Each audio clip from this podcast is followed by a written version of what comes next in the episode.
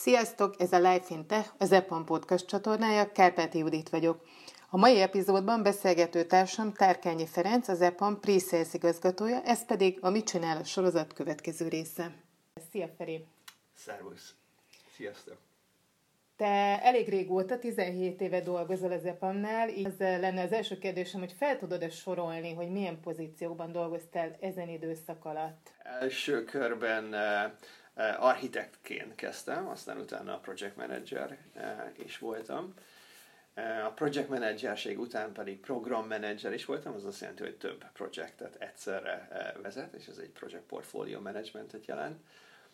Ezen kívül voltam account manager is, és aztán utána, amikor átjöttem az értékesítés támogatásba, akkor először értékesítési támogatási konzultáns voltam, aztán igazgató, és nem olyan régen, egy két évvel ezelőtt majdnem jutottam a VP szintre, ami a legmagasabb szint itt ezen a pozíción belül. Mit akar ez a pozíció, ez a jelenlegi, amit legutoljára említettél? Um, voltaképpen ez az utolsó három um, hasonló um, célokat szolgál, csak különböző szintű szaktudást uh, jelent.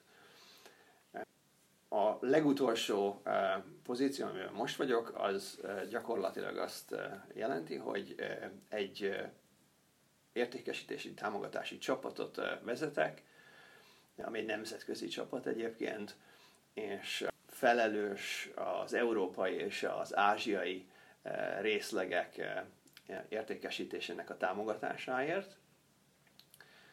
Ez körülbelül kicsivel kisebb mint a fele a teljes IPEM portfóliójának, és elsősorban arra koncentrálunk, hogy amikor új projektek jönnek az EPAM-hoz, illetve akár új ügyfelek is, meglévő ügyfeleknek a új projektjeiről beszélünk, és itt az account managereknek, vagy az eladásokkal foglalkozó embereknek szüksége van egy komplex ajánlat kialakítására, akkor ebben az esetben igénybe veszik a mi csapatunkat, és gyakorlatilag mi a nagy részét az ajánlatnak mi kreáljuk meg.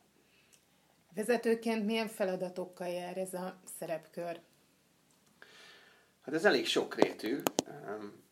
Hát egyrészt én magam is részt veszek a nagyobb díleknek a megírásában, és próbálok olyan megoldásokat kitalálni, amik az ügyfeleknek egyrészt érdekes lehet, és másrészt pedig versenyképes lehet, ugye a többi, többi versenytárshoz képest. Egy, elég sok ugye koordináció és project management is van benne, hiszen havonta kb. egy olyan 20-30 új projekt jön be ehhez a csapathoz, és ezeket koordinálni kell, illetve kiosztani a csapattagok között, hogy ki melyiket fogja csinálni, ki miért felelős, ezeknek a státuszát át kell nézni, és, és természetesen meg kell róla bizonyosodnom, hogy ezek jó ajánlatok és sikeres ajánlatok lesznek a végén. Hány emberből áll ez a csapat? 11 jelenleg. És mennyi idődet veszi igénybe a velük való kommunikáció, és mennyit az, hogy te konkrétan adminisztrálsz, vagy készítesz el olyan anyagokat, feladatokat végzel, ami nem az ő velük való interakció? Ez olyan fele-fele körülbelül az időnek, tehát azt jelenti, hogy fél időt én azzal töltök, hogy bizonyos fontos részeit az ajánlatnak kidolgozzam, és a másik fele pedig team management, illetve az összes többi új projektnek a menedzselése, illetve áttekintése ezeknek a státusz menedzseléséről szól. Melyikben leled inkább a kedvedet? Attól függ igazából. Ugye ez változhat.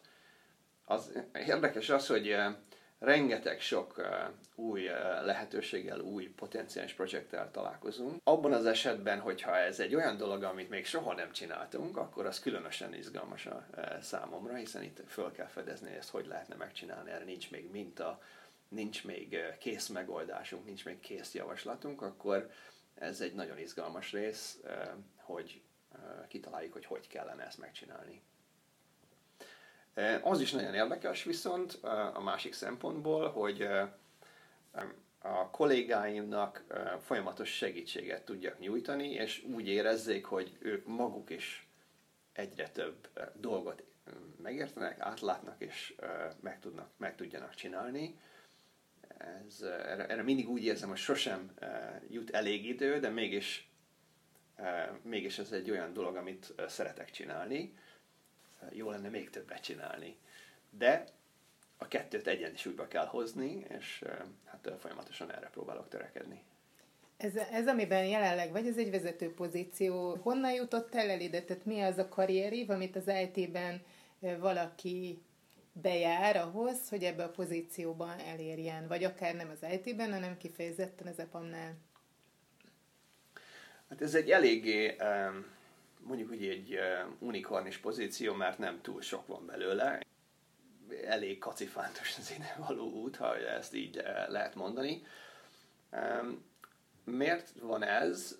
Azt majd mindjárt elmagyarázom, de hogy válaszoljak az első kérdésedre, én ugye, ahogy említettem, eh, gyakorlatilag eh, az architekt, illetve programozói háttérrel kezdtem el ezt a munkát, és tehát a megfelelő programozói tudásom az elején megvolt ahhoz, hogy ne csak programozzak, hanem esetleg eh, javaslatokat is tegyek eh, ügyfeleknek, hogy mit, hogy kellene megcsinálni, ezt megbecsülni, hogy Bocsánat, de ez már az EPAMOS karriered eleje, tehát te korábban ja, még te Aha. is voltál kezdő fejlesztő, ja, és igen, már igen, oda igen. ide kerültél úgy, mint architekt. Tehát így itt van, már pontosan. elnyerted igen, ezt a igen. pozíciót, tehát, mint tapasztalt fejlesztő. Így, így van, hogyha, hogyha a karrierem legeslegelejéről beszélünk, akkor valóban én, én, én programozóként indultam.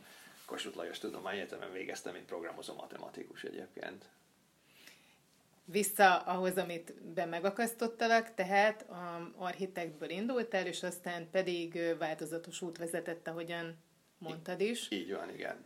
Miért gondolja valaki ezt, hogy ezt az utat választja, hiszen itt pont az EPAMon belül nagyon sokszor elhangzik ebben a podcast sorozatban is, hogy, hogy nagyon sokféle féle fajta út van, sok felé lehet menni, és sokféle választása van annak, aki itt dolgozik. Mert egy architektből is lehetnél teljesen más is. Ma már neked miért erre felé vezetett az utad? Én úgy látom, hogy azért tart még mindig ennyi idő után is izgalomban ez a dolog, mert nagyon sokrétű tudást igényel egyrészt, másrészt pedig nagyon-nagyon változatos. Tehát ez talán egyik legváltozatosabb pozíció, ami, ami van a, az EPAM-on belül, mert nagyon-nagyon sok, tehát havonta, hogy említettem, 20-30 új projekttel kell megismerkedni, illetve ügyfél problémával kell e, megismerkedni. Nem feltétlenül mindenkinek mindegyikkel, de elég sok, e, sokat látunk egyenként is ebből, a, e, ebből az új opportunity listából, és nagyon sokfajta üzleti problémával lehet találkozni ami nagyon izgalmas számomra. Tehát annak, aki szereti a változatosságot, és szereti gyorsan belásni magát különböző problémákra, és ott gyorsan megérteni, hogy mire van az ügyfélnek, és kitalálni egy koncepciót, hogy hogyan lehetne ezt árazni, megoldani, leszállítani, azoknak ez egy nagyon izgalmas pozíció, mert hogy, hogy ebből itt tényleg sok van, és itt lehet mindenféle dolgot kipróbálni. Én, én mindig azt szoktam mondani, hogy ez egy, egy kicsit egy ilyen üst, amiben nagyon sok minden fő egyszerre, és, és nagyon sok mindent be, bele lehet kóstolni. Úgyhogy ez az izgalmas, és ez, ez engem is folyamatosan inspirálva tart. Mindig tanulásra serkent, mert, mert nem egy dolog van, amire nagyon fókuszálunk, hanem, hanem sokfajta dologgal ismerkedik meg az ember. Van hátránya is, aki például azt szereti, hogy egy dologban nagyon-nagyon mélyen belássa magát, és kifejezetten arra koncentrál, és utálja a változatosságot, hanem inkább a stabilitás szereti, és a hosszú távú megoldások kialakítását, annak ez például nem való. Az exakt tudáson kívül milyen készségek azok, amikre egy jó értékesítés támogató szakembernek szüksége van? Ha, ez, ez, ezt, én imádom ezt a kérdést, mert ezen mindig szoktam gondolkodni, és, és a kollégáknak is ugye elő kell adni ezt, és Én azt gondolom, hogy hat dologra van szükség, hogyha, hogyha ez érdekes, akkor szívesen elmondom nagyon dióhéjban. Az egyik, amire szükség van, én ezt úgy szoktam hívni, hogy a portréfestői képesség, ez egy kicsit ilyen marketing munka, ahol arra van szükség, hogy meg el tudjuk mondani, hogy mit tud az IPM, ki az IPM, hogyan különböztetjük meg az összes többi cégtől, mik a jellemzőink, és minden egyes ügyfélnek egy kicsit más jellemzőt kell kidomborítani, tehát nem lehet egyfajta portrét festeni mindig mindenkinek ugyanazt, hanem egy kicsit az, a, ugye az ízlését az ügyfélnek, vagy a kívánságait is bele kell vinni, és úgy jön ki ebből a portré az appomról. Ez az egyik. Másik, szükséges az, hogy, hogy gyors képességünk legyen különböző üzleti problémák elemzésére. Tehát, hogy megértsük, hogy mire is van szüksége az ügyfelnek, és hogyan is lehetne ebből elindulni.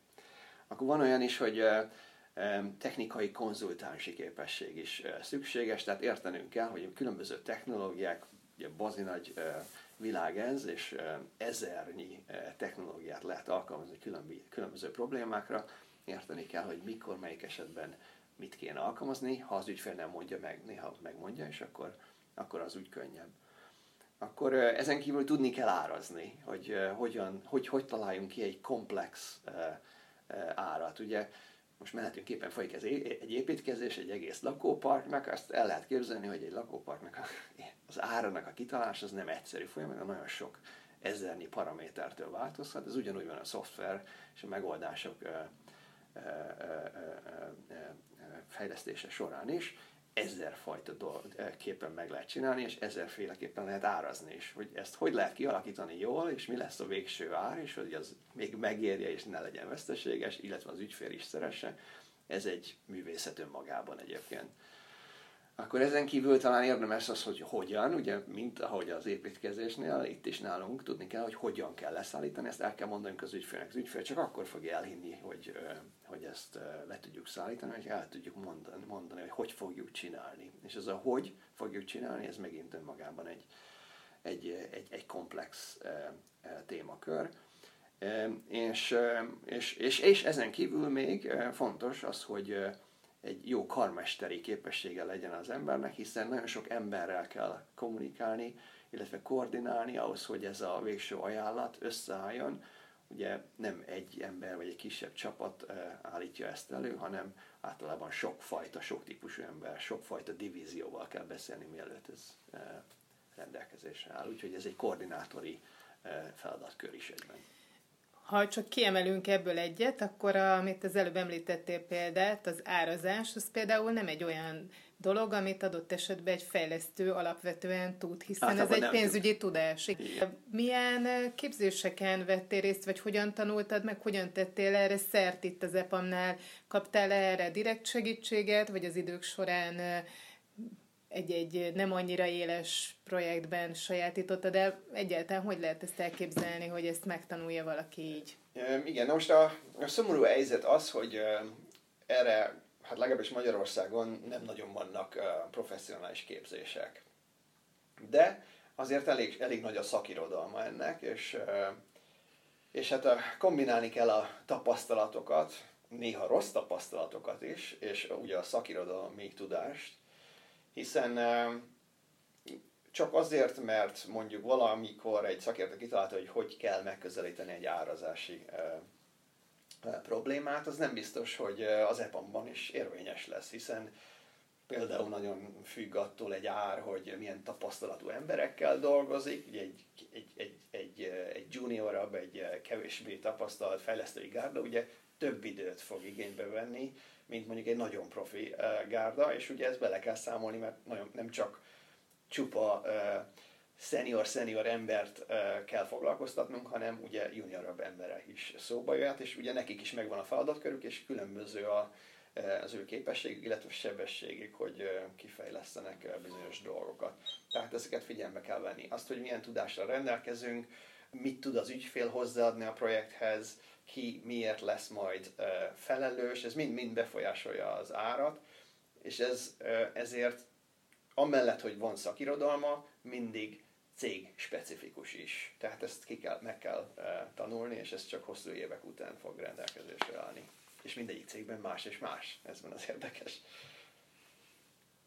De kifejezetten olyan képzéseket tudsz-e ajánlani, amit itt az EPAMon belül ahhoz el lehet végezni, vagy végig lehet csinálni, hogy valaki ebben, amit te csinálsz, mégis kicsit jobb legyen? Világos. Vannak olyan programjaink, amik lehetővé teszik mérnökök számára, hogy egy, e, ebben az úgynevezett pre-sales vagy értékesítés támogatási munkákban részt vegyenek, és tapasztalatokat alakítsanak ki, hogy ez hogyan is működik. És igyekszünk minél több lehetőséget adni a mérnököknek, hogy ezt lássák, hogy árazás, illetve kereskedelmi szempontokból is hogyan tud működni. Tehát nem elég az, hogy jó szoftvert csinál valaki, hanem tudni kell azt, hogy mennyibe kerül, és az, ami annyibe kerül, az megéri még az ügyfélnek. Ezek mind olyan paraméterek, amik csak a tapasztalattal jönnek, és csak gyakorlással lehet megtanulni. De, ahogy említettem, van ilyen program az EPOM-on belül, és minél szeniorabb valaki, annál többször kap ilyen lehetőséget, hogy, hogy ezt kipróbálja.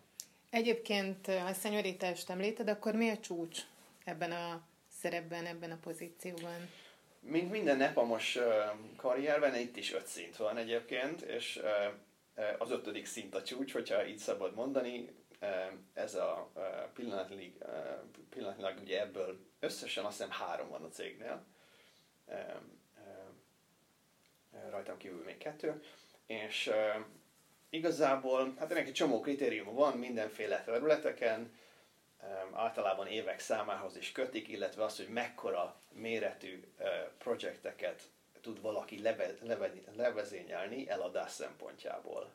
Tehát azt hiszem talán ez a két paraméter az, ami a legfontosabb, tehát minél szenérabb valaki, annál nagyobb projektet tud kitalálni, hogy ez hogyan legyen árazva, hogyan legyen végrehajtva, és hogy ugye ezt hitelesen elő tudja adni az ügyfélnek, és kialakítson egy, ugye, egy úgynevezett tanácsadói kapcsolatot az ügyfélem, ez is nagyon fontos része a munkánknak, hogy az ügyfél lássa, hogy ezt hihető módon és, és megbízható módon ezt valószínűleg meg tudjuk csinálni. Ez egy kapcsolatépítés az elején az ügyféllel.